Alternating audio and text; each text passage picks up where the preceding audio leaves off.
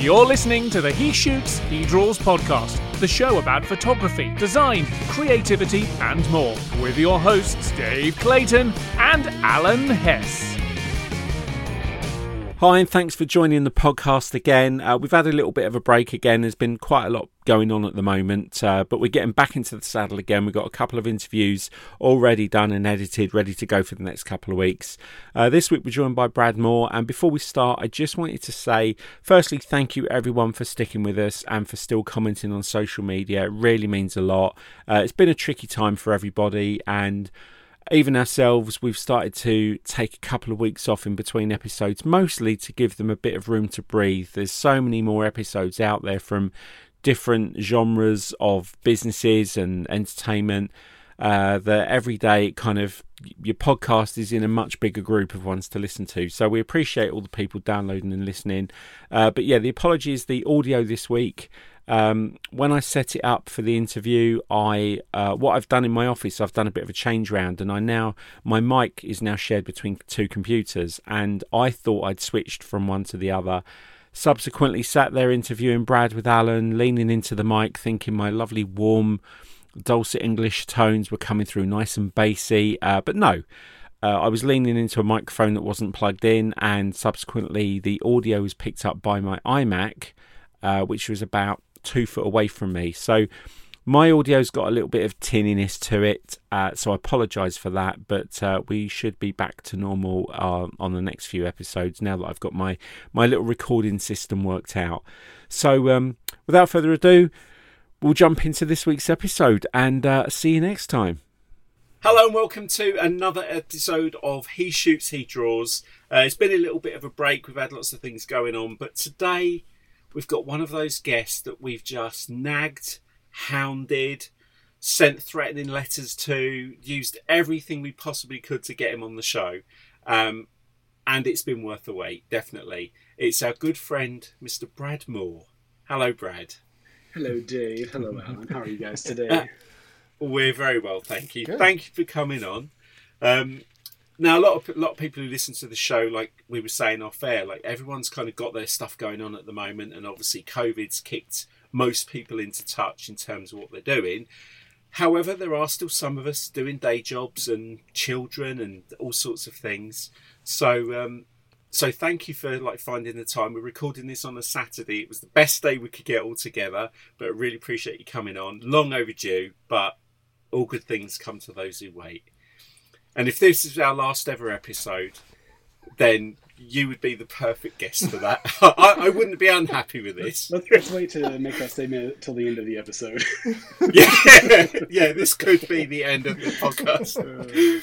Um, but yeah, for um, for anyone joining us, so Brad's a really good friend of ours. He's an awesome concert photographer, but he's one of those people that when you look, when you hear the stories about him and look at his kind of career, look at his CV he should be about 58.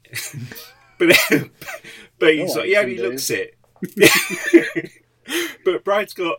Uh, I mean, I met I met Brad through NAPP, working with Scott Kelby and Kelby One. Um, but obviously, like most of our guests that that I've met through that, there's a lot before that that's that's about them that I've I never really get to know. So tonight over the next four hours uh, we're just going to do a deep dive into your thoughts your your personal problems anything you want to discuss um, but no just for just for the listeners who wouldn't know you brad uh, like if someone walks up to you in a bar and says oh what do you do? What what's your kind of stock answer for that at the moment? Well these days uh, i'm a producer at a production company. Uh, we do a lot of uh, live events and uh, video production. I do stills on stuff. Um, we work with kind of a handful of clients that keep us very, very busy. And like I said, we're doing everything from live events to photo and video productions to, uh, uh, gosh, what else? Uh, I don't know. There, there's a there's a lot that goes into just those few things. Honestly, that uh, I, am learning a lot right now. It's a job that I've been in for about a year now, and uh, definitely learning a lot. Still doing yeah. some of the same stuff I've always done, but definitely doing a lot of new things. And it's been a, a really good experience. We got a good team, and uh, enjoying it. So yeah. And you're based in Nashville now. So how long have you been I'm there? in Nashville. Yes, I've been, moved here in was it 2016? Yeah. Okay. So coming up on five, years. yeah. Wow. So let, all right, let's let's work backwards then, because obviously you've been in this job for a year, and it's been a quiet year. Not much been going on. so so how Well, been- how's that? It's been a quiet, it's been a quiet year for us. Yeah. I, I've spoken to Brad over this last year. His year might be a little um, different. Slightly more eventful. So how's I mean how's how's 2020 been for you? Obviously starting a new job, you you become a dad as well, which we'll talk about shortly. But Yeah. being that you're in a production company and there's not been a great I mean you've probably had more opportunity to do things than we have in the UK because we are still like in a lockdown period. We're still like from December our restaurants aren't even open till May the 17th so I know it's been different and this stuff been going on but how's that kind of first year been doing this and kind of coping with the whole uh, pandemic? Yeah, I mean, well, I'll, I'll start kind of toward the beginning of last year when the, the job began. Uh, Nashville itself has had a bit of a year, if you've kept up with any of the Nashville news. Um, my wife and I, where we live right now, uh, we moved from a different part of town to where we are uh, one weekend uh, on basically like a Friday, Saturday, and then Sunday, a tornado came through Nashville within about a half a mile of the house we used to live in.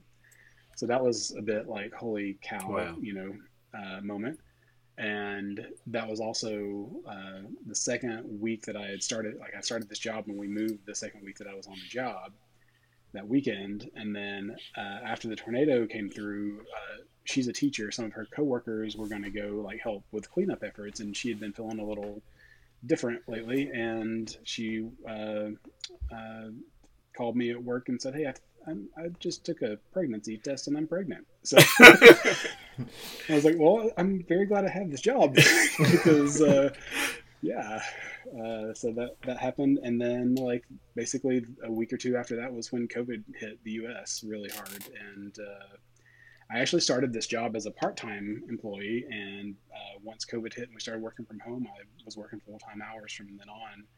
Uh, at first, I was worried that you know, kind of the last in, first out kind of thing with you know being a new hire, but it, they their workload just picked up because of the type of work that they do.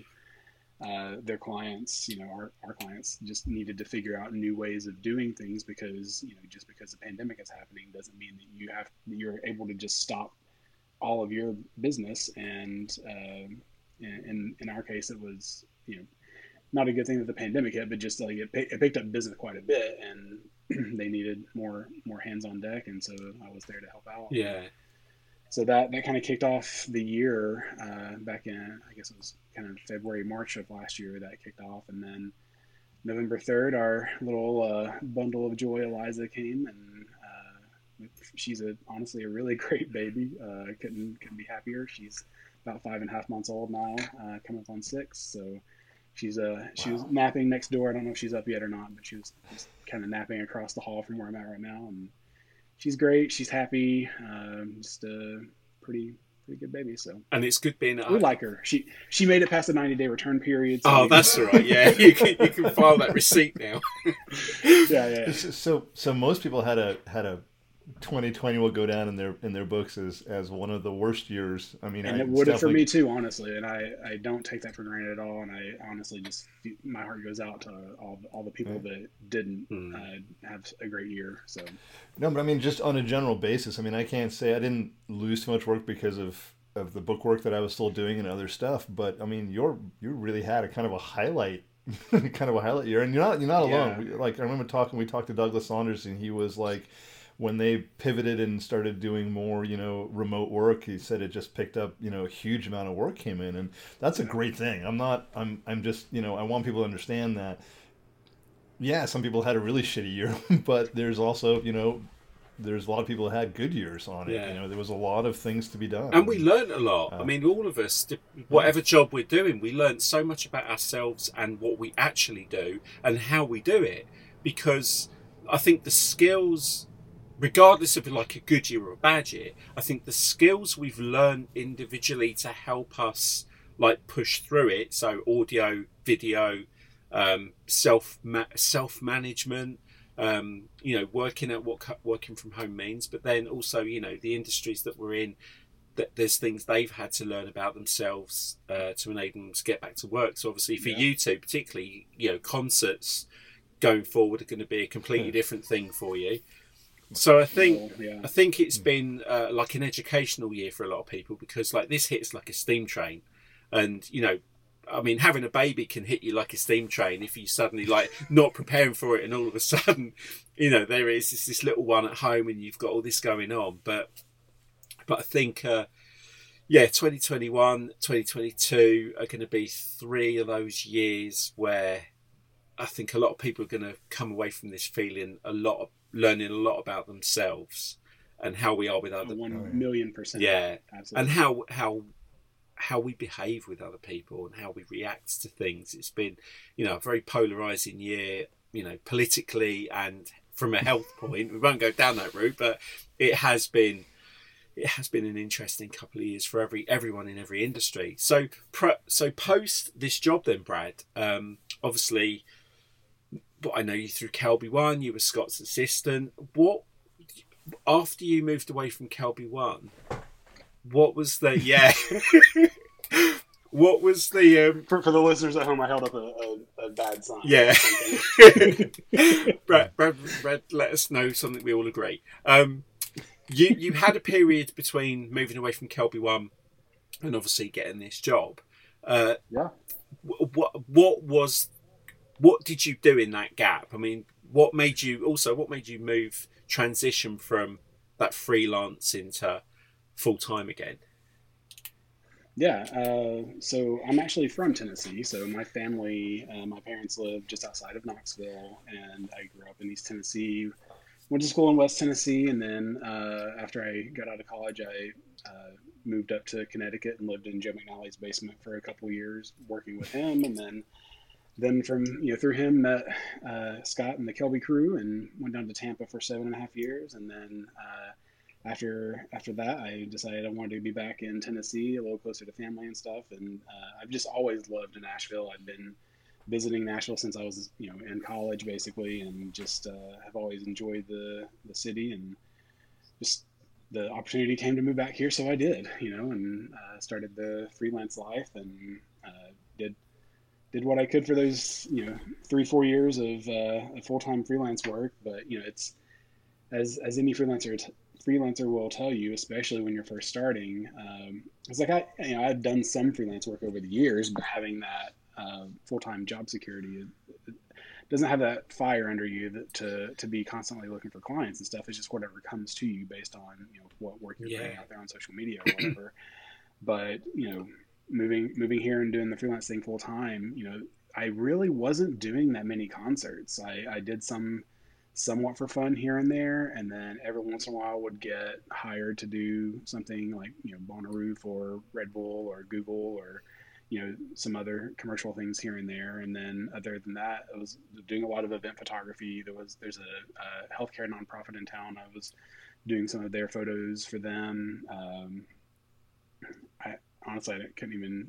I have to go back and look through my invoices to, to give you a better idea. But um, and then uh, my buddy Donald Page, I think you guys just spoke with him not too long ago. Uh, he he got a job as the Titans photographer, so through him I was able to get some some of their uh, non sports action photography uh, that they needed done. He he always had the trouble. I don't know if you talked about this or not, but he always had the trouble of everybody wanted to shoot for the Titans, but they only wanted to do game action. They didn't care about you know getting the marketing photos and yeah, the, he did.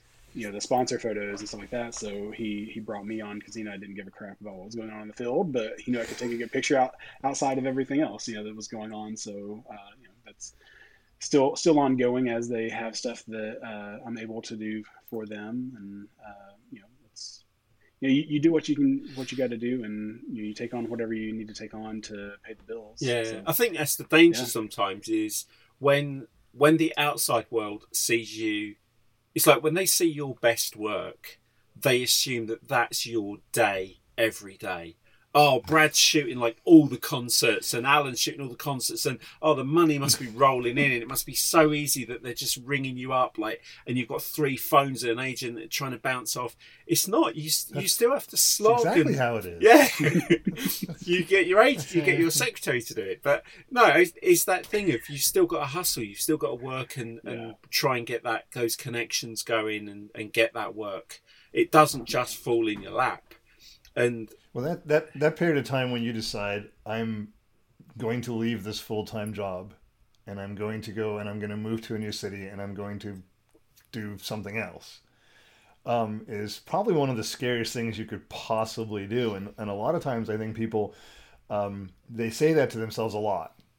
And then they kind of wait, and then they kind of wait, and then they wait, and they wait a little longer, and then they're like, well, I'm comfortable where I am and, you know, it's fine.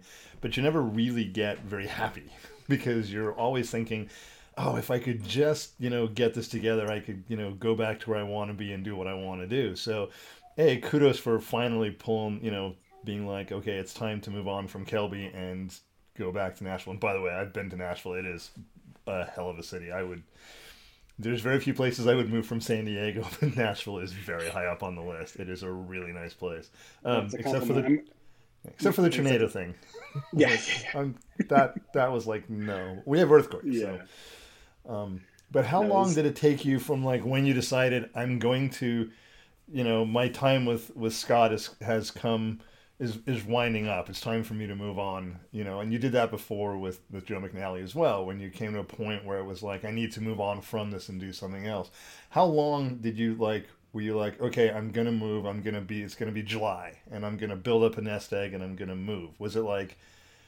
a month, a year? Like, how long did you literally have that plan going before you executed it and decided to to move and go on?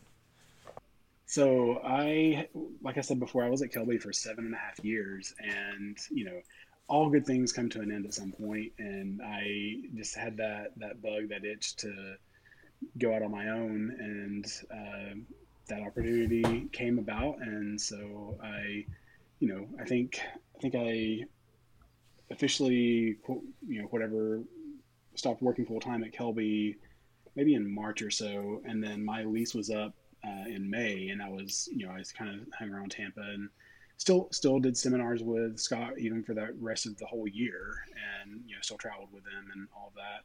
And even to this day, I still do uh, manage the guest blog series for scottkelby.com and also post on Thursdays whenever there's a new episode of The Grid and a new Kelby One class. So I still still manage those two posts for him each week, and uh, love having that kind of opportunity to maintain relationships and reach out to new people for the guest blogs and kind of uh, you know I, I do make an effort to bring in new uh, new talent so to speak to the blog and also uh, make a special effort to keep it diversified uh, from uh, just making sure that, that that platform is used for good to uh, shed shed light on people that may not normally be as prominent in the photography industry just because of you know historical norms of which are total crap. Um, you know, like I, I definitely want to be bringing in people of different, uh, you know, different diversities, however you want to uh, phrase that. But yeah, just uh, bring bring in all those sort of people. So anyway, um, yeah, so that was kind of the you know again still still working with Scott on stuff uh, on a you know part time basis to you know remotely or whatever, but. Uh, I don't know. I feel like I, I feel like I need to reword that somehow. But, no, no, it makes sense. It's like No, you, that- that, that that was So something I you wanted to still talk do another about. little Yeah, edit there to make sure it sounds fine. I feel like I started repeating myself at the end. No, no, no. The Kel- I mean the Kelby because we're kind of we're sort of going to go in reverse. I was going to start at the beginning and work forward, but actually it is better going in reverse because the thing I was going to say that I know Alan and I've spoken a lot about is connections in the industry, and and I you know every time I give Scott absolutely full credit Oh yeah, um, for relationships, you know, with Glyn, with Alan, with people I met at my first ever Photoshop World. In fact, we had Victoria Bampton on, uh, the Lightroom Queen. She was the first person I ever spoke to in the old NAPP forum back in 2008. Um, there was like seven of us in there, and I found it just before I became the evangelist. And Victoria was the one who seemed to be online, and we got chatting. We, uh, yet the podcast we did few weeks ago was the first time we'd ever spoken. But but so so those friendships and, and contacts and things that started through that. I mean, obviously, because we're going to go in reverse, we'll do Joe next. But what was the what was the kind of that beginning of that sort of beginning of that seven and a half years with Scott? Did you did you envisage it being a long term thing, or did you just like get into it and find that all the things that come with that were just building your experience all the more? Yes. Um, yes. Thank you. Moving on. Yeah.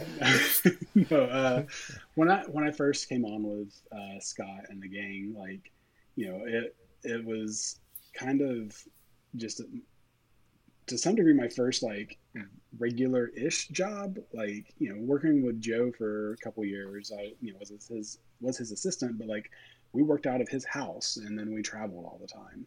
So it wasn't like i was going into the office nine to five hmm. or you know whatever it was but you know working at kelby i i literally had an office that i went into every every day when when i was there but then still was able to do a lot of traveling with Scott because he goes all over the place doing seminars and conferences and teaching and you know um, even crazy trips like going to Dubai to accept an award from the Crown Prince.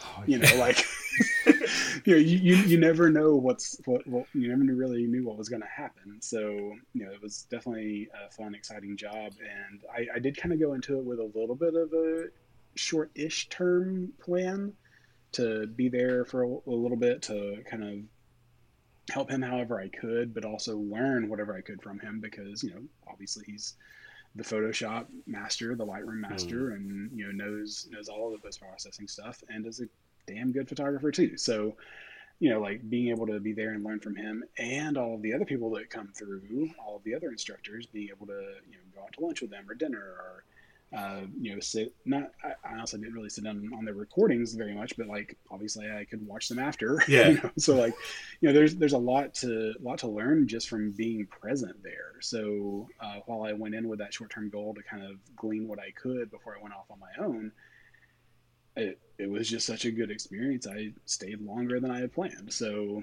you know. Uh, you know, I think seven seven plus years at any wow. job is, is a while. So you know, at, at, that point, it was just like, all right, let's let's go do my own thing now. So yeah, uh, you know, and, and, like I said before, still still doing stuff with them, but yeah, it's just, uh, just that's a it. different different beast now. yeah, but I mean, that company was well, that company was like a huge. I mean, that's like actually working for like a company that's doing production and putting yeah. on shows and multiple things at the same time because they were mm-hmm. like organizing Photoshop World and organizing shoots and doing.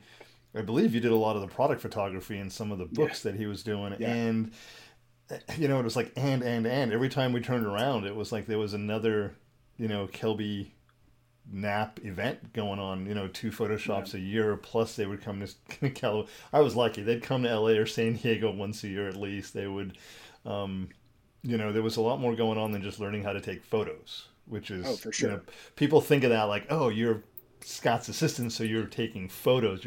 But um, we've talked since then a lot, and um, you know, you're talking that what you do now as a producer, and you know, and creating and getting all the stuff behind the scenes set up and all the things done. A lot of that was learned you know, from how Kelby ran. I mean, I, yeah, hundred percent. And as and as a guy who works by myself, that stuff sometimes like freaks me out like like really like when they come to me and they're like okay we need these seven moving pieces and i'm like i just want one moving piece just give me a camera and tell me where to stand and i'm like a really happy camper and I'm you know, having going just seven, right? you know, and like like the idea that I've got to work out a budget one day is like yeah.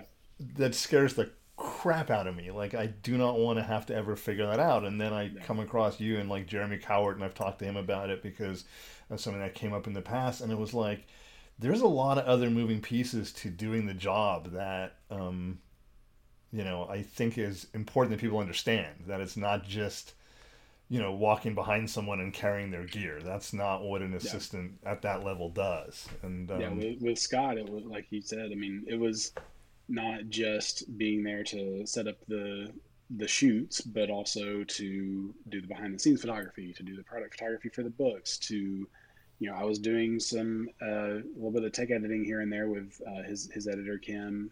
That you know, she'd be like, because she she obviously has been editing his books for Mm. forever and knows a lot about what he's writing. But every once in a while, she'd be like, ask me to come in and check, double check something if it made sense. And uh, then there's all of the stuff that I'm not necessarily directly involved in with all the event production, but I'm there and around it and kind of seeing what's happening and seeing and hear in some of the meetings that they're talking about the different companies they're working with and all of the AV stuff and whatever. You know, like I learned what a kabuki drop was. Apparently, there's a kabuki thing, like a curtain that just drops and reveals what's behind it, and it's different than the curtain that's pulled. You know, things like that. You know, whatever. But you know, being around the video team and seeing how they do all their editing and stuff, and then so even even that came into play where I went off on my own and started doing more video work as well, and trying to you know dip my toe into those waters and learning a lot about you know both shooting and audio and editing and producing and all that sort of stuff on my own. So you know, there was a, a lot of fun learning things there, and that's not not to transition too far away, but that's one of the things I've realized about myself is I enjoy learning about new things. Um, hopefully, hopefully a lot of it's useful, but even if it's not, it's just like I enjoy that learning process of discovering something new and figuring out how things work. So that's you know even even in this job that I have now as a producer that that's a lot of what I'm doing is learning new things that I've never done before. With, uh, I mean, I spend way more time than anyone ever really wants to on forums, and that's you know just creating online forms to gather information, sign-ins, you know, surveys and stuff like that. There's way too much that goes into it, and it's boring as crap to talk about. But it's been fun to learn, and now I have that skill set a little bit in my, you know, in my cap, and can use that going forward on other Yeah, stuff. and those skill set, I was going to say, there's. I know when I worked for my dad in engineering, and like you, you find yourself doing the things daily, whether they whether it was your job or not. Like you say, you're working around the web team and the the AV and the video production. Then all of a sudden, one day, you just find yourself naturally understanding like someone will ask you a question and you know how to answer it or you know how to sit down and start working it and it's kind of that you've just absorbed it and absorbed it till in the end it becomes like another bit of a bolt on of Brad Moore it's like oh I've learned this thing I've learned this thing so so then you find There's- yourself There's an episode of Go- there's an episode of Scrubs that I love Oh. where one of the characters fakes that she's this expert on whatever topic it was, and she starts like writing things on her yeah hand and Elliot notes she's hiding notes around the And hospital Elliot, and by, by the end of the episode, she gets asked to speak as speak at this event as the expert on this topic, and she's scared to death to do it because she's like, I'm not really this expert. And Zach Braff's character asks her a question, and she knows the answer, and he's like, "You you've you've absorbed it, like you've been doing the work, you're learning Yeah. it, so now you do know it. You just don't realize that you know it, you know. so."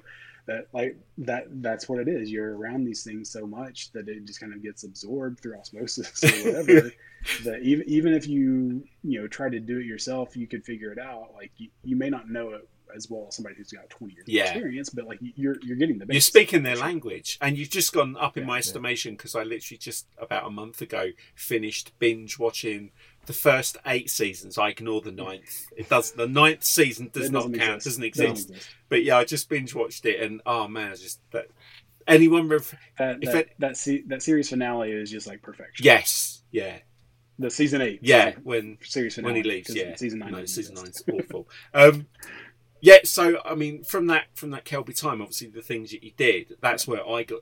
That's where I met you. That's kind of Alan's already knew, but that's where we met you. I I think my introduction to you was at Photoshop World, and N- Nancy Messe, Yeah. the social media guru at the time, was running around the expo floor and ran into me. She's like, "Have you seen Dave Clayton anywhere?" I'm like, "Who?" She's like, "The, the British NAPP evangelist." I'm like, "We have an evangelist." He's he's the he's the palest person here. You'll find him. He glows in the dark. He's She's like, "Just listen for a British accent." You'll. hear." yeah, yeah. I I think that was before Glyn was around. yeah. That was Yeah. so. That was the that was 2010, and that was when I met Alan for the first time. And and I I mean when I did my book, I, I mean it's like so many different I mean highlights from that, but like getting to write a book for Scott within 10 years of knowing him um, I credited Nancy in the book. I gave her a I gave her a, a specific thank you because Nancy was so supportive in the beginning that I don't think any of that stuff would have happened without her pushing it. But yeah, I remember that first Photoshop world and being like being introduced to so many people, and I felt really tiny. But it was good, like finding those people and and working like the Photoshop guys were were the people I'd been watching Photoshop user TV like people watch The Walking Dead. I couldn't wait for the next episode.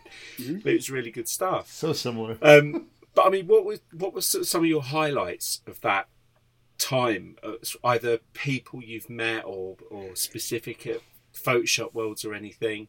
Oh goodness! Don't want to put you on the spot. I mean, meeting me, yeah, obviously, the, but aside from that, I mean, yeah, Dave and Alan. Just the I don't know. I don't remember meeting anyone else that Dave played Alan No.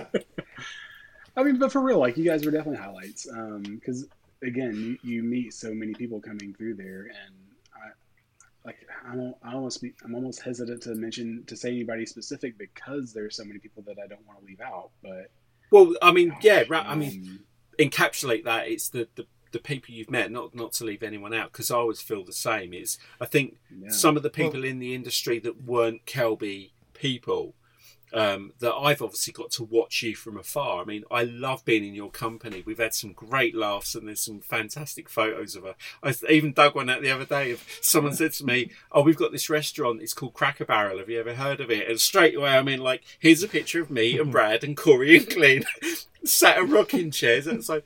But I, I, I know every time yep. I've been like one of the big highlights is when we get to spend time together because we've got the same like, similar sense of humor. We have we laugh so much. You guys, you guys are actually very similar because you both like to to like, hey, have you met? And then you're like dragging someone across to meet someone else because it was it was. I mean, I remember Brad. You're like, have you met Adam Elmakias? I'm like, no, but we live in the same damn town.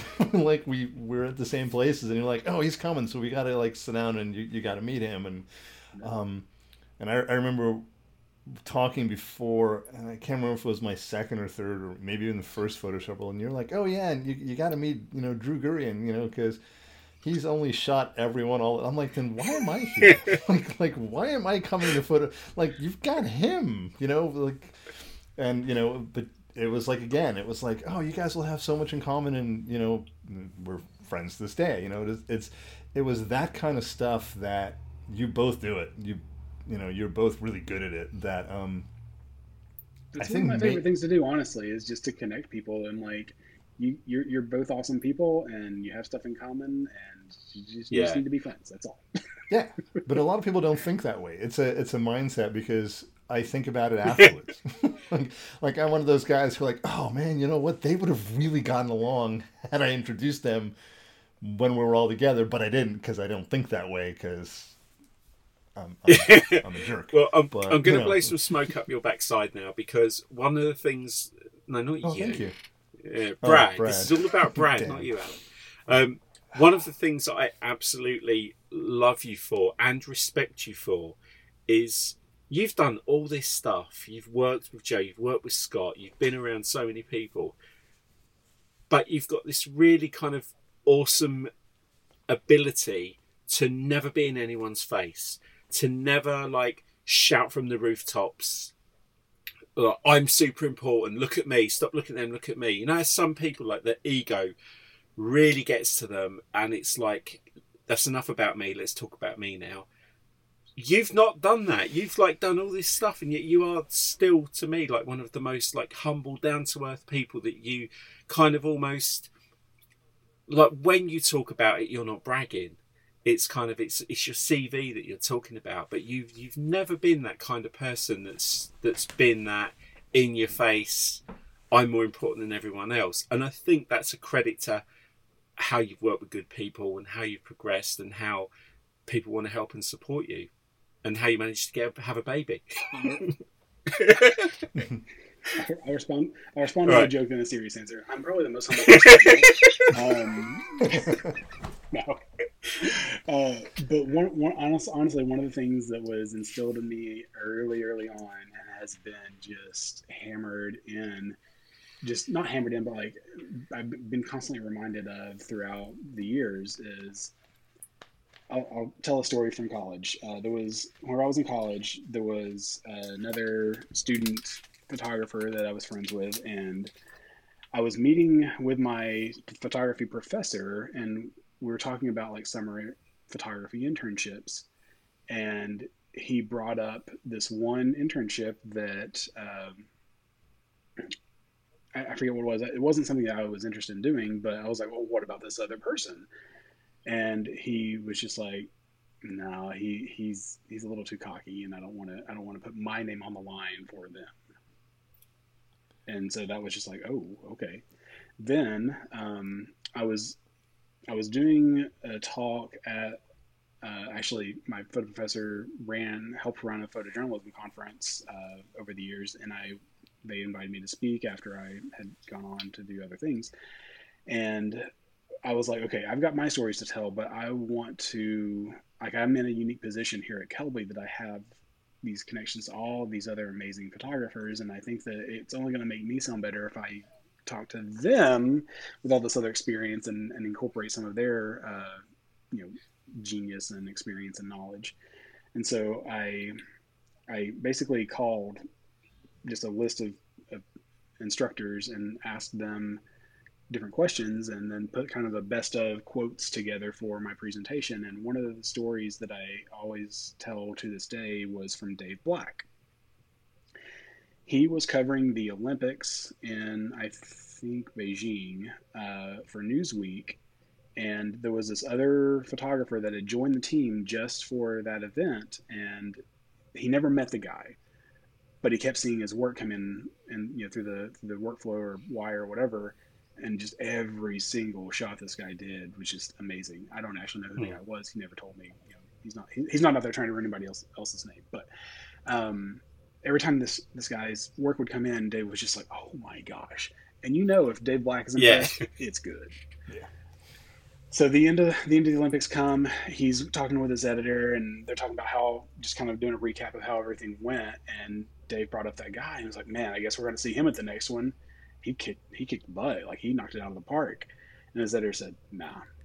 He's like, "What do you mean? He might like he was probably the best one here." And he's like, "He was too difficult to work with. He he just was complaining the entire time." So, those two stories to say it doesn't matter how good you are at what you do. If you're a jerk, if you're difficult to get along with and difficult to work with, nobody's going to want you around. So, not to say that I would be a jerk otherwise, but those, no, those things have been those those things have been instilled in me. That's like you know you you got to be you know somebody that people enjoy being around. And I honestly, even in in this new job, I have my days where I just want to throw stuff through the window but like I, I got to remind myself to keep it together so that you know my stress doesn't allow me to become the jerk and get fired or you know have a reprimand or whatever it is you know like it doesn't doesn't matter what's going on if you are letting it get to you to the point that other people don't want to be around you yeah so when they make when they make the no, film of my life oof. i want you to play me in the film yeah. See, Alan's Alan's the opposite. no, I, I, I, that is that is one of the, the truest things. I mean, I've, I've, um, there's a lot of times I don't describe myself as a photographer to some of the clients I work with, especially the corporate ones. I, it's a problem solver with a camera, because yeah. they don't come and go, oh you know they don't go well the light is going to be really good around lunchtime outside you know and so we're going to need a portrait of 28 people um, you know looking good while they're eating lunch you know at a cafeteria style conference so yeah make that happen and i don't go oh that's impossible lights it's like okay we'll figure out a way to make that happen because that's literally yeah, the job. And Joe, so and Joe McNally better, could do it. If it's, if it's at lunchtime, they better be giving you a forty by silk to fly overhead. Well, you know, we just we just move them, we just move them all to the yeah. you know the shadow of this building. We, you know, we'll yeah. get them we'll get them going, and we'll you know take a trick from someone. And but the idea that it's like, no, I can't do that because it's not what I want to do doesn't fly in the world of freelance photography. It just it just doesn't because the next time that job comes around, they'll find someone who'll say yes and you know and do something as opposed to you know the guy who was just full of problems um, So I never, I've never heard that Dave Black story. That's a really good one. I gotta, you know, that's yeah. Or or if it's something you don't want to do, you find a way to to get them to not want to do it as well without Yeah. saying I don't want to do this. Like the time that I was doing an artist portrait for a client, and they were like. Oh, come walk over here with me real quick. And I walked over with him. They're like, these train tracks are awesome. But he had his guitar on his back, walking. down, I was just like, um, well, in the time frame that we're going to have him, and you want me to get three setups, this is just a little too far away from the venue for him to be back in time for the show or for sound check or whatever it was. Let's look at this tree over here. and, and Bob Dylan did that one. You know, shoot, shoot the guy carrying his guitar down the railroad. That's track. never Come been on. done before. That's groundbreaking. and, and Get a suitcase in his other hand. That yeah. Anyway. No, a lot of times, uh, you know, I a lot of times what'll happen with those kind of things is um, I will say, sure, let's do that one first. let's just let's just get it done, and then let's Got, do these two three. frames. That's all we need. Yeah, we, you know, we're, we're good. And and honestly, sometimes it's just it's that the first frames are always the hardest because especially working with someone new, you know, you got to talk to them and, and yeah, and I'm I'm and warmed up. Yeah. I've watched, you know, and, and I know you've seen it. I've watched McNally walk into a room and talk to someone he's never met before, and within like 30 seconds, they're like his best friend, and will do a headstand on a, you know, on the front of a car hood, you know, out front, Yeah. While holding another flash just because. I can't. I don't have that rapport. I need a couple of minutes with someone. So doing the that crappy comes- shoot, for him, that comes with all those years of experience of having to make stuff work in really difficult situations. Like he, he can he knows he can turn it on and make stuff happen, and that's it's one of the things I was telling somebody. Uh, there's actually another person that just got hired at my company, and we are talking, and I was telling them about you know whenever I was with Joe and we did these uh, these this one project. The client hired him a because of his work. Obviously, it's freaking Joe Yeah. McNally, but they hired him for his work and his experience. But also after, especially after that first job and then or other jobs coming through, like they knew that he would entertain the crap out of them at dinner because he had story after story after story. That's- You know, like that's just, that's just who he is. Like he's he's an entertainer and he he can turn that char- charm on and. Just, And he's a uh, damn hard worker. I, I actually had a conversation this week with someone and said, well, Oh, don't yeah. ever whine about your job until you can work as hard as Joe McNally. Not, I mean, Joe will get hired more than you or I, but Joe works when he's working. And I think the work ethic Mhm. there of anyone is just to be, you know, look at that. Don't just look at the body of work, but look at the work ethic of someone. Something else I was going to say to you uh, was also, and I know I've I've tried to do it, is rather than just do the thing you were told to do, I think you develop that skill to know what other things you need to do that had, you know, if, if like Scott had said, well, did you get any behind the scenes stuff today? And you go, well, no, you didn't ask me to. Whereas you would probably be shooting more behind the scenes stuff that he would ever think that he'd needed until you've shown him, oh, by the way, Scott, I also did this, this, and this. And that, I think that's a skill that you learn is what are the gaps? What can I do to fill the gaps that makes me a enjoy my job and b be valuable and, and kept on? Because at the end of the day, whoever we work for, we still want to keep our job and, and be good at it and have someone speak Sure. nice things of you. E- even if that's even if we're Yeah, working for exactly. ourselves. so love to fire, love to fire myself. so going going I mean, honestly, but that's really when you need to think through everything and try to make sure you're not missing anything. It's when you're working for yourself. No. there's nobody there to backstop you. It's just you. And if you don't think of it all through, you're going to lose the job from whatever client. True. so so let's go backwards another step. Then we've been talking about Joe. Sure. how the hell do you get working with Joe McNally? Like for a lot of people listening, it's like you know they would be wanting to work with a name photographer. What was that process, um, and kind of how was that two two years prior to going to Kelby? Yeah, that uh, you're. It's it's hard to believe, but I it literally did kind of fall into my lap. I walked into my photo professor's office one day, and he said, "Hey, how would you like to work?" And with me?" that's how it happens, kids. but obviously there's more to it than that. So um, the so my college graduation was in 2006, and I was participating in the ceremony in May, but I still had summer classes to take to actually finish.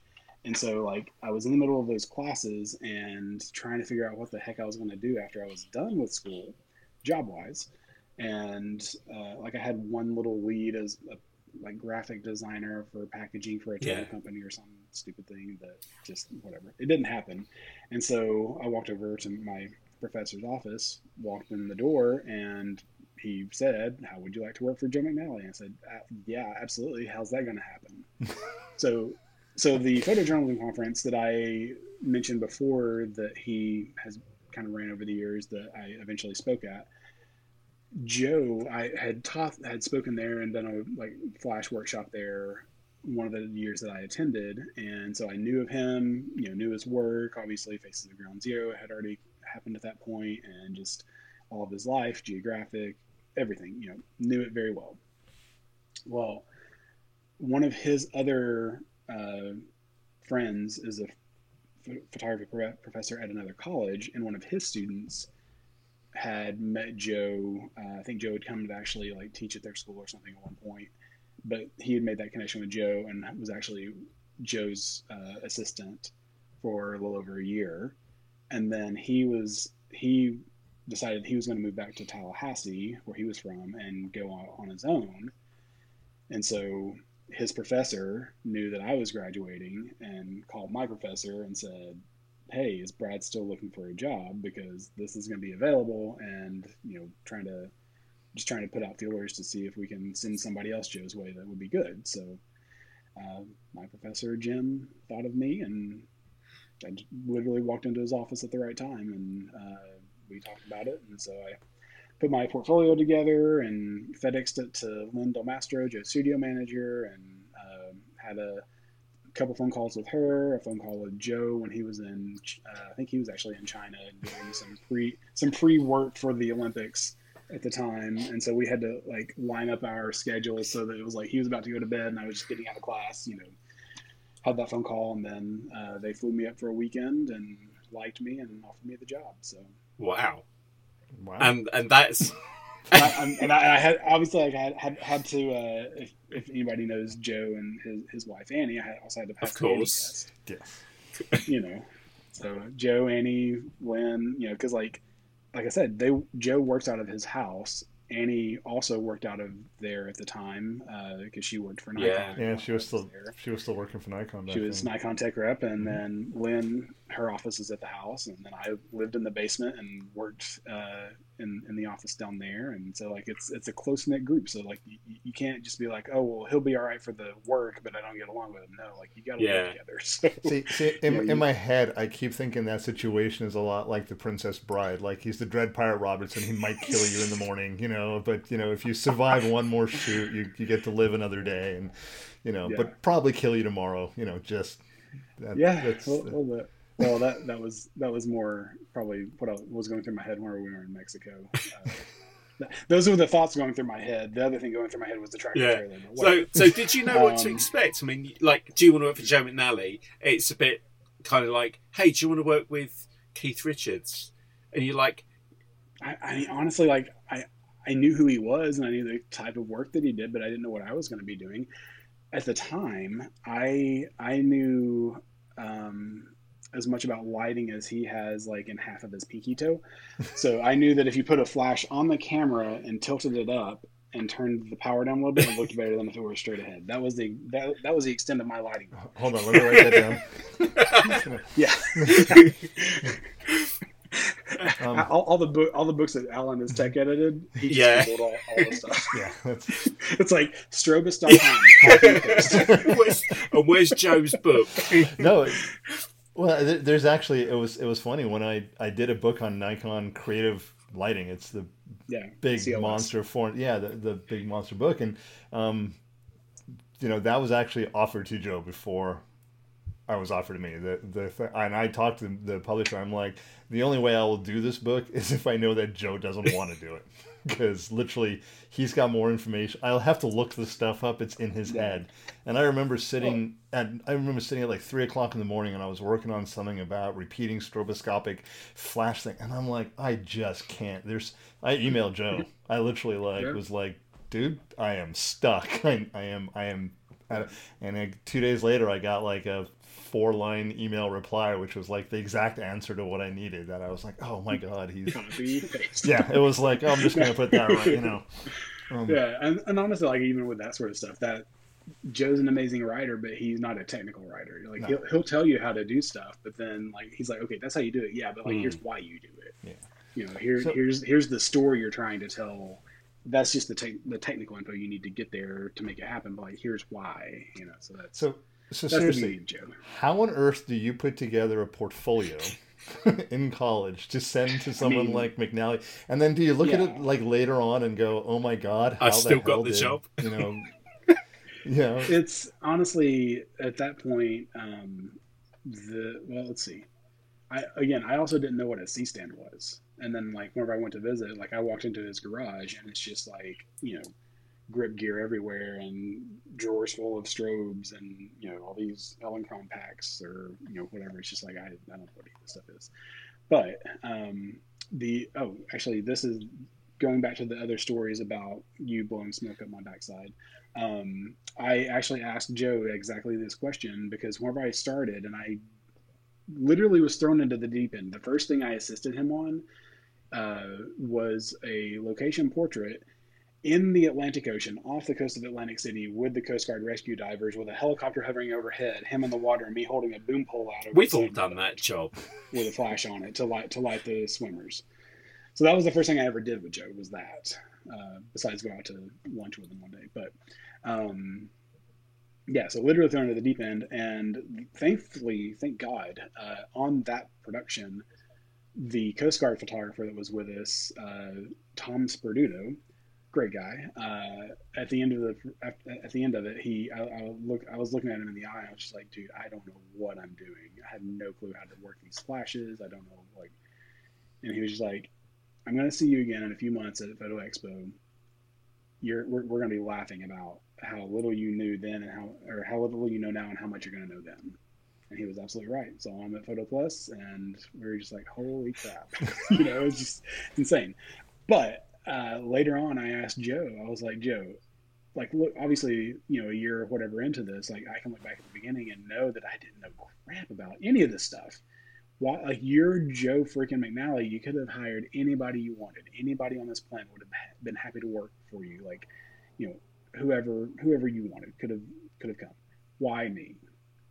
And his answer was, I can teach you all the technical stuff. I can teach you all the gear, but I can't teach you attitude. And you had a good attitude. You're willing to learn. You're willing to just jump in and help out. And so that that's what I needed was, you know, somebody with a good attitude that I could mold and that didn't think they already knew everything. That I could teach the way that I that I work, and that you could jump in with that. So, so that goes back again to attitude Yeah. um, and and being being somebody that's you know good to work with. So I have Of course, we all do. easy to work with. I can be a jerk from time to time, but I'm the first time I- but um, yeah, I mean, just you know that that it has to be what wins out more times than not. So um, so yeah, that. But going back to how I put together a portfolio, like I just I was a uh, you know school newspaper ph- photographer and also had interned with the local newspaper in the city that I was in, and just tried to put together the best kind of portrait type stuff that I could, and you know tell a little bit of a story. And so you know there were enough interesting pictures in there apparently that they're like, yeah, sure. So, so did you always want to know that you wanted to be a photographer? I mean, did you go to school and think I'm going to be a photographer? Was that kind of the the So goal? I I went to the school that I went to because they were one of the only schools at that time that had exactly the major that I wanted to do, which was digital media studies. And within that program, there were three different emphases you could choose from art, communications, art, and computer science. But the major itself was kind of a conglomeration of each of those things. And your emphasis was really just like which one you wanted to dive more deeply into. So I was uh, digital media studies, com arts, and uh, just really dove in extra deep on the photography side of things. So uh, it was just something that had always interested me, uh, but it was it was photography, it was communication classes, it was TV production, it was short films, it was graphic design, it was web design, it was you know computer networking, it was all those things, and all that prepared me to go work with Joe because I was also the IT guy in the, in the studio. Like if the printer wasn't working, Brad, this this network connection is failed. you know, it's like, you know, like so you know the, that that prepared me well for that job, and then obviously that sent me on to Scott and learned a lot there, and went on to work for myself for a few years, and now I'm doing this other thing, and it it all just kind of builds on on each other, and you know everything works what together, did you so. want to be when you left school, though? I mean, you've got you've had this great body of work. I mean, I left school Oh right, so Joe, so so at school ha, had that was my had- first job out of college. but had Joe not come along, had that professor not known Joe, what do you, what kind of Right. was in your head that you thought you would leave school and do? I mean, at that time, I was taking a class. I was working on campus part time as like basically an IT assistant um, for computing services, and then I was also working as a server at the local country buffet, and then also part time at the newspaper. So I had three part time jobs that I was working on top of the class that I was taking. So it was just like s- something here can probably continue. Like I can be a server for as long as I want to be a server. I can probably keep working at the newspaper for as long as they'll let me. Like something will something will eventually work out right. I don't know. I, I didn't have a plan in place. I didn't have a fall fallback plan. It was just I'll be here till I can, you know. so thankfully the Joe thing happened, and I loaded up my car and drove to And the rest, as they say, is history. Wow. Look at you now. All right. Yeah. So, so I got I got one more question because this Yeah, one this one's right up, up up my wheelhouse and one of the things we've spent a lot of time discussing over the years. When did you decide that taking cameras into concerts was going to be a good idea? Because it's definitely not a money idea. It's it's a Yeah, yeah. it's a this is a passion thing. Um, but you yeah, know, I mean, I, I grew up always loving going to concerts. Um, just you- every chance I got, I there were concerts I wanted to go to, and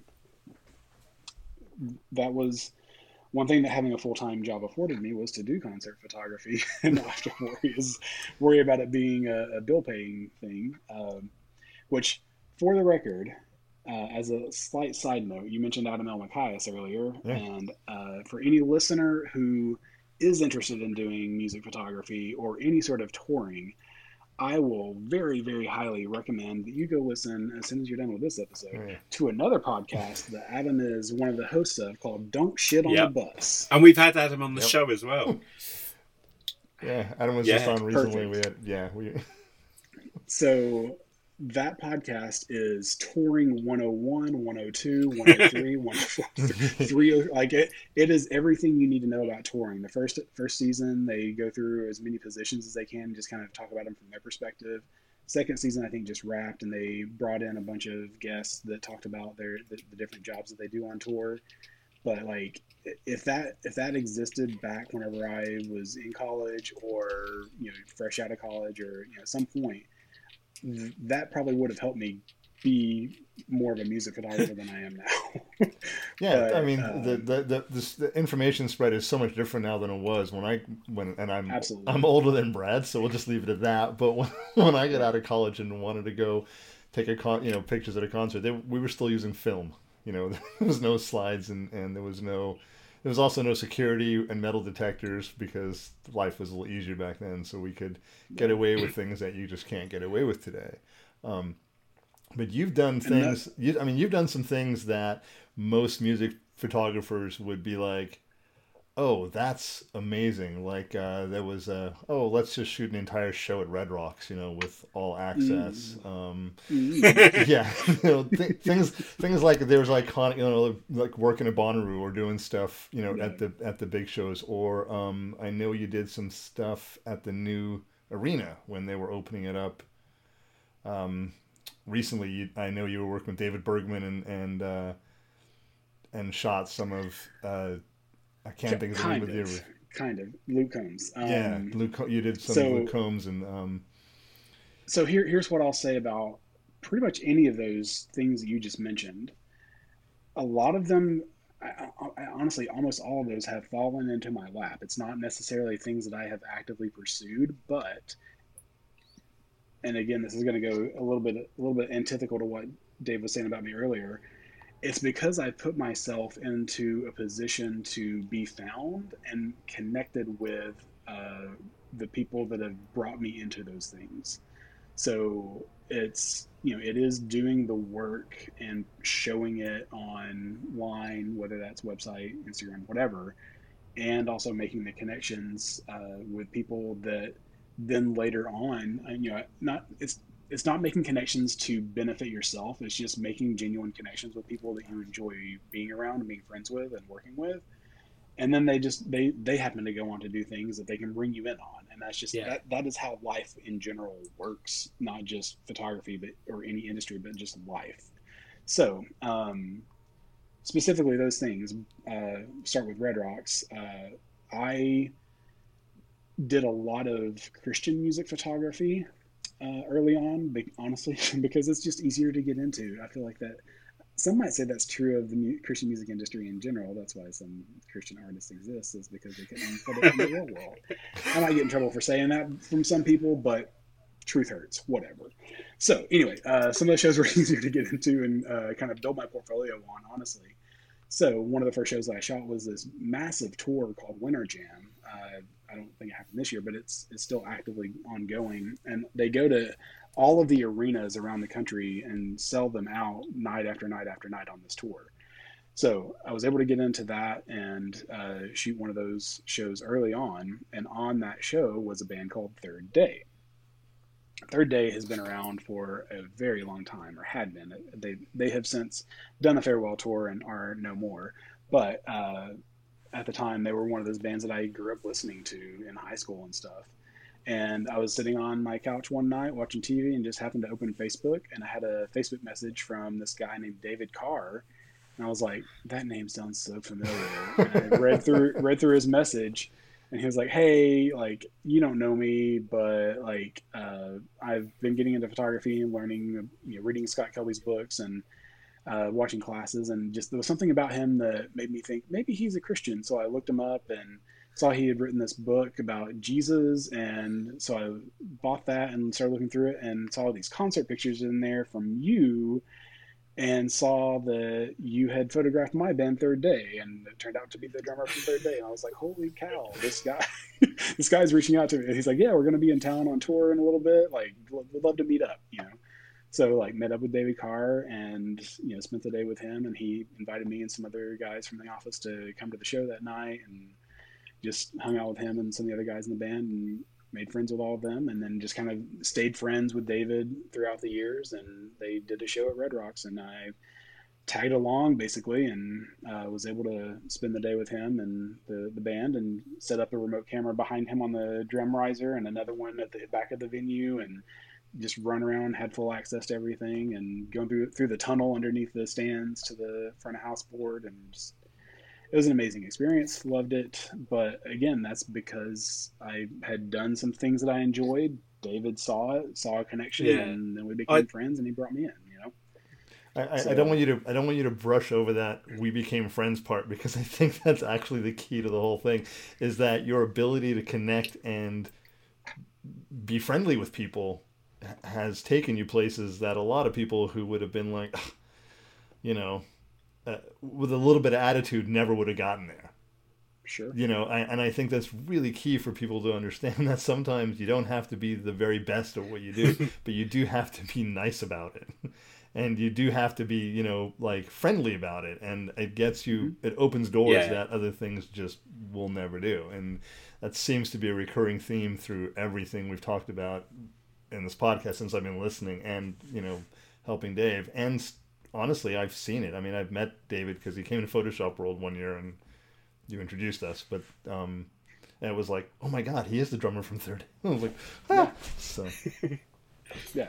I think you do make it's that true that saying about making your own luck is I think it's unfair to call it luck, but it, it is an element of luck because there's that whole not just being in the right place at the right time, but I did a talk in the summer uh, to some young students, and I I had a thing called bread. It was breadcrumbs, and it was that kind of think of the best things that have ever happened to you, and try and go try and see how far you can go back along the breadcrumbs to work out how you got from A to B. Like, was it a connection? Was it a place you were at? Was it the way you were? Always look at um, like that saying, "Success leaves clues." Now, if you get those good things, there is still an element of maybe three or four steps for you to get there. Like you said, being at university, being at college, some things happen before you get recommended to Joe, and like that perfect story with the band is. I, I said to him like the value of making friendships, even if like don't only be friends with someone because you think there's something in it for you. Just be a friendly guy. Just get on with people. Just chat to them. You never know they, they might be an accountant, but they might be an accountant for five of the biggest bands in the area. Right. You don't know. So yeah, so just be a nice guy and and kind of like you say, you're not arrogant, but you still need to put yourself out there. Yeah. You can't just be super quiet, but just let them know who you are. They get to see who you are, and then you get the comments like, "You got a great attitude." You know, you're conscientious. You're a hard worker. These these are all the things your wife said about you. but look, I know we've had we've had you for an hour, Brad, and it's a Saturday afternoon, and no, that's fine. i i want to want to still touch on the other things Alan was asking me about. So uh, the the Bonnaroo stuff that's that's happened twice now, and that was both times uh, either. I, I, I, somehow my name got it may have actually been through Drew Gurian, but uh, my my name somehow got into the Red Bull photography realm with those editors, and I, I, had actually just gotten to Tampa, uh, back to Tampa for a Photoshop World in Orlando, but I flew into Tampa and was hanging out with friends there before I went over to Orlando. Was at the Kelby offices and I checked my email and it was like, "Hey, uh, I know it's like April or whatever, but like, are you available in June for Bonnaroo?" I'm like, uh, y- "Yes, yes, I am." And then, like a couple years later, it, it, kind of happened again. The production company that was uh, producing photos for the Google Pixel phone emailed me like I don't know maybe less than a month before the event this time and they're like hey we need a photographer to go around with this phone and take pictures of people at Bonnaroo. So it wasn't even really photographing the music at Bonnaroo it was just all the people. So we literally just walked around through the crowd most of the time and out of the campsites and all these different places and just got great pictures with this phone to show what fun. it could do you know so that was that was Bonnaroo, and then what was the other one? Oh, you're asking about uh, that's the what photography it was. at Mercedes-Benz Stadium in Atlanta.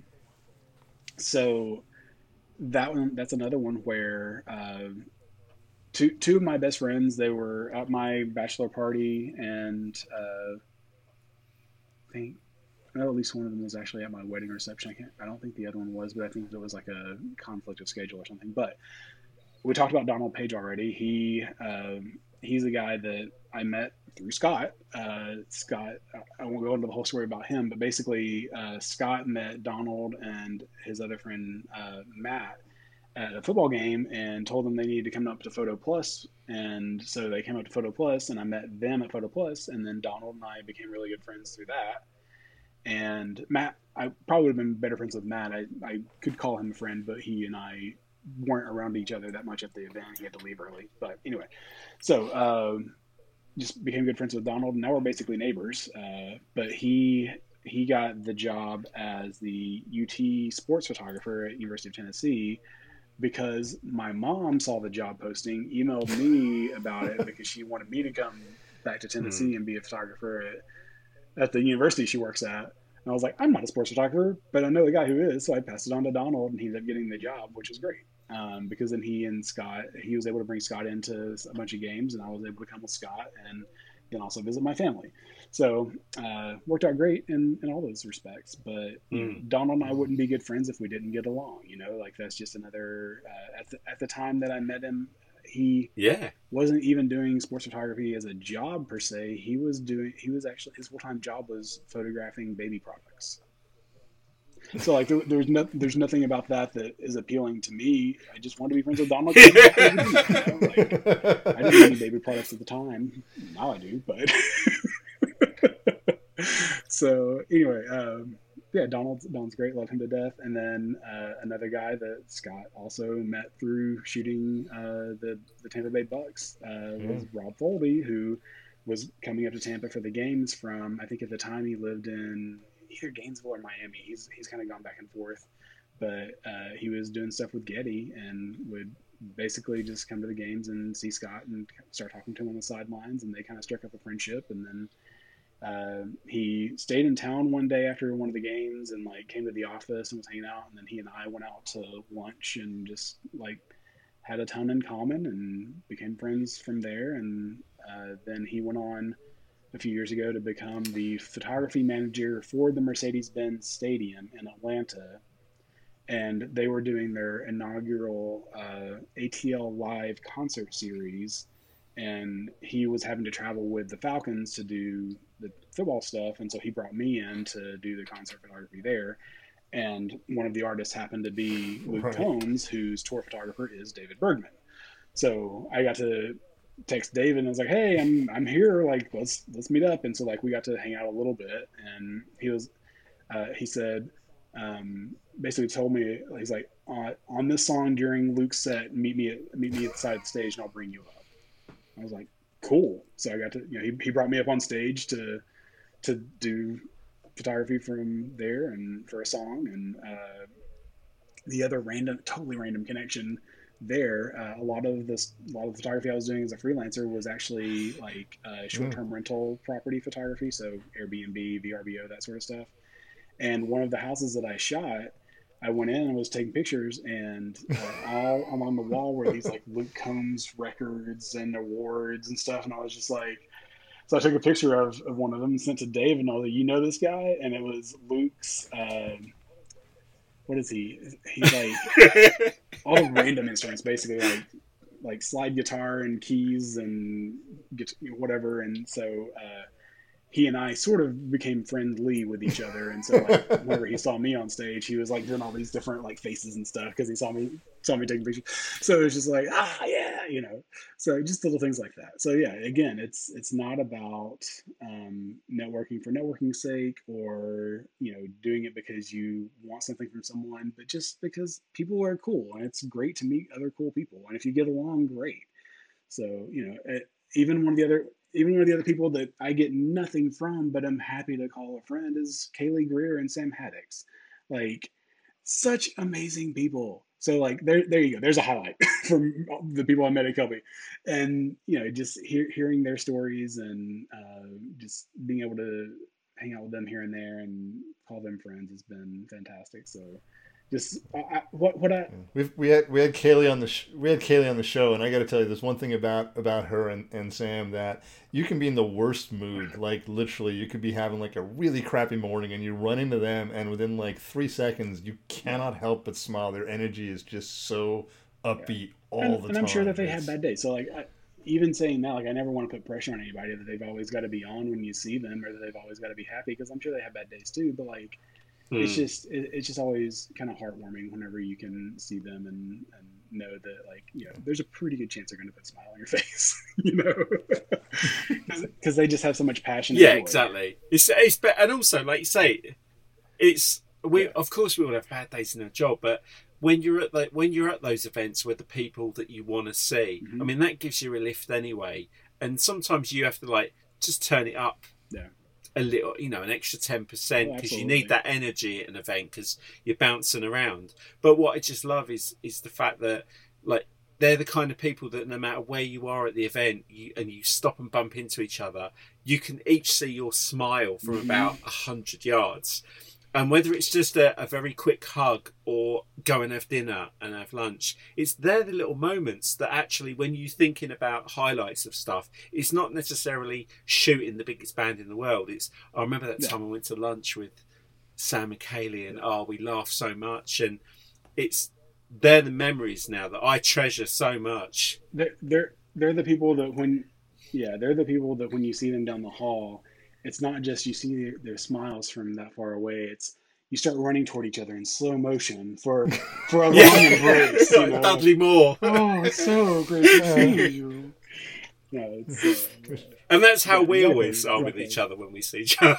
I think I got in trouble with kissing you on the cheek during a photo, Brad. So let's you know we should probably um yeah. cut that out. But I will say this: the the one time that that Dave ever saw me work at a concert was actually Luke Combs, mm. and he came to San Diego right after an Adobe Max, and I just kind of Dave just kind of came along with me because it was at my venue and I, I know people, so just walked Dave in the back. and uh, the funny part was we did a little trade shot beforehand with Luke and the and the, the management and so Dave's Dave Bergman was there doing all the meet and greet sure. photos for Luke, and then it was like we pull my people in and um, they pose to Luke and I take a picture, and after that's all done, I turn around to Dave Bergman and I go, um, "My name's Alan. We have a friend in common." Uh, and he looks at me and I go, uh, "We're both friends with Brad Moore." And he turns around like, "Brad's here. Where's Brad?" And I'm like, "Oh no, dude. I'm sorry. I didn't mean to get you all excited. It's me who's oh, here." But but we both know Brad, and you know. Um,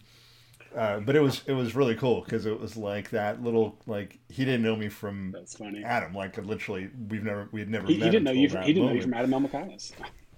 no, he, and, yeah. and Adam and I look so yes, similar. Exactly. Uh, but but it was like that that really cool moment where it was like because we have a mutual friend that everyone actually respects. Like if I would have thrown out a name where that he's like, well, but it was obvious. Like he was like, oh wait, okay, so now because because you actually know Brad and are willing to say that out out loud, like you're not joking about it, or I can check with it, and I know you're friends with him. There's a little bit immediately like, okay, you're no longer just some unknown guy sure. standing next to me. You're now like you're semi-known. Mm. So it was it was kind of a it was kind of a cool thing to be like, I've heard about you, Dave. You know, Brad has spoken about you.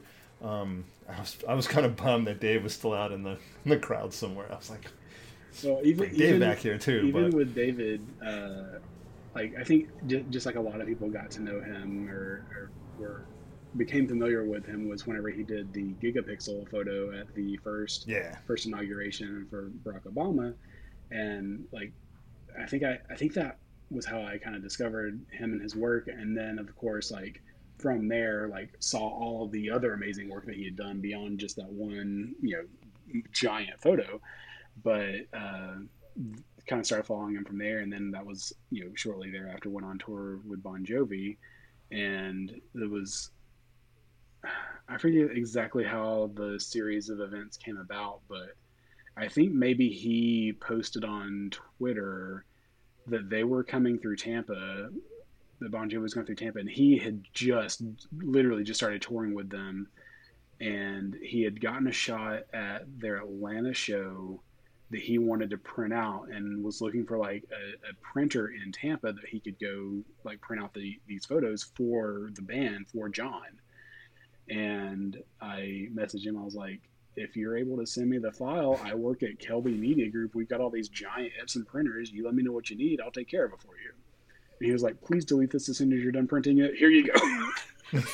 and so I met up. So I met up with him before the show and handed him the prints. And uh, he was it? He he said that I could keep one of them. He signed it, and he said I could keep one of them. And uh, then he, oh, he took awesome. the rest and had had John sign you know for himself and, and all that sort of stuff. So so that that was like he he can tell the story better than me. Obviously, he's the one that is in it. But um, I, I remember him saying something along the lines of that was one of the things that helped endear him to the band was that he got this one shot that he wanted to give them, and he mm. brought prints to the next show, and they were like, "Dude, this is awesome," you know, like that sort of thing. It has a lot more impact when you hand someone a, a nice yeah. print than when you hold over your phone and go, "Hey, look at this really cool shot I took on your." You know, it doesn't have it doesn't have anywhere near the impact as handing someone yeah. a print, which is a whole different discussion. Um, we go so, back and, anyway, that, uh, we, did, we did an episode on that too. That's again nothing to say about me doing anything, no. but just like another example of networking in a way that's just like being helpful to people, finding ways that you can help them, and then not that this is why you do it, but that could potentially come back to you later, you know, in in different ways than you don't think about or wouldn't know about at the time. So I would say amen to the that. Whole, the whole karma thing, right? Yeah, that's my oh, that's oh, yeah. like every conversation I ever have with anybody about how do you get to do this? How do you get to do that? And it's like this. It, it's my language, Brad. It's you have to make them understand that you kind of like when someone said to me like, "How did you get to do this? How did you get to be at Adobe Max? How did you get to be a TA at Adobe Max? Can you get me that gig?" And I went, "Well, I did six years of traveling out of my own pocket to events in America from the UK, um, meeting people and, and building relationships to the point where somebody trusted me enough to say, "Would you like to come and do this thing?" So now, if you're that, prepared, that's a that's a very strong parallel to the music world. Doing a lot of work out of pocket for a long time. Yeah, yeah. Somebody will eventually recognize the work that you do and actually pay you to do it. exactly. I'm ho- I'm hoping that happens. well, look, Brad, this has gone way too quick, and uh, I could chat to you for hours. But uh, thank you for being a guest on the show. Really appreciate it, and it's awesome to catch up with you. And I hope that it's going to be in person before too long, because I'm sure Well, something's going to going happen. to San Diego in July, so Uh, yeah, might, sadly, I- have to book a flight.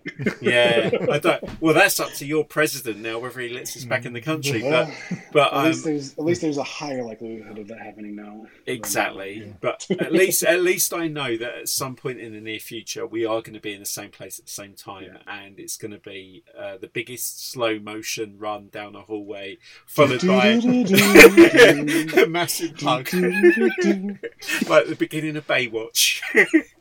Yeah. but uh, no, thank you. For... See, now we're referencing The Office, aren't we?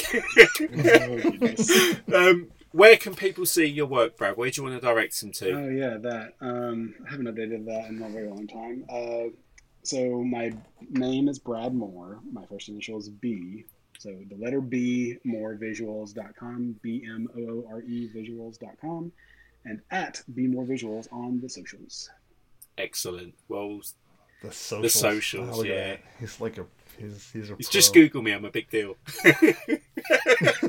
If if you want, there was a reference that I made earlier. If you really want to read an interesting story about the tractor trailer going through my head in Mexico, uh, just Google Brad Moore Mexico, and there should be a Scott Kelby Scott Kelby guest blog show up from like 2008 or so, that uh, 2009 somewhere around there. Yeah, I'll I'll, I'll Google it and I'll put the link in the show beard, far like pre pre beard Brad Moore. If you Yeah. if you do know me and you've seen me lately in the past while, I have a beard. But if you want to see me without a beard, Google Brad Moore Mexico and read that blog. It's a It's a great story. it's a good story. I, I heard that story from, from Joe over a couple of beers and fish and chips one night, and it, it kept me in stitches. It's it's a it's a long.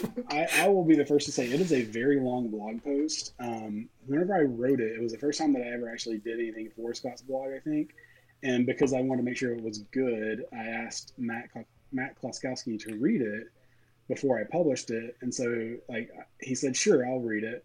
And he came in the next day, and I was like, "Hey, did you have a chance to look at that blog post?" He's like, "I'll be honest, I saw how long it was, and I was just going to skim over it and tell you it was good, but I started reading it and I couldn't freaking stop.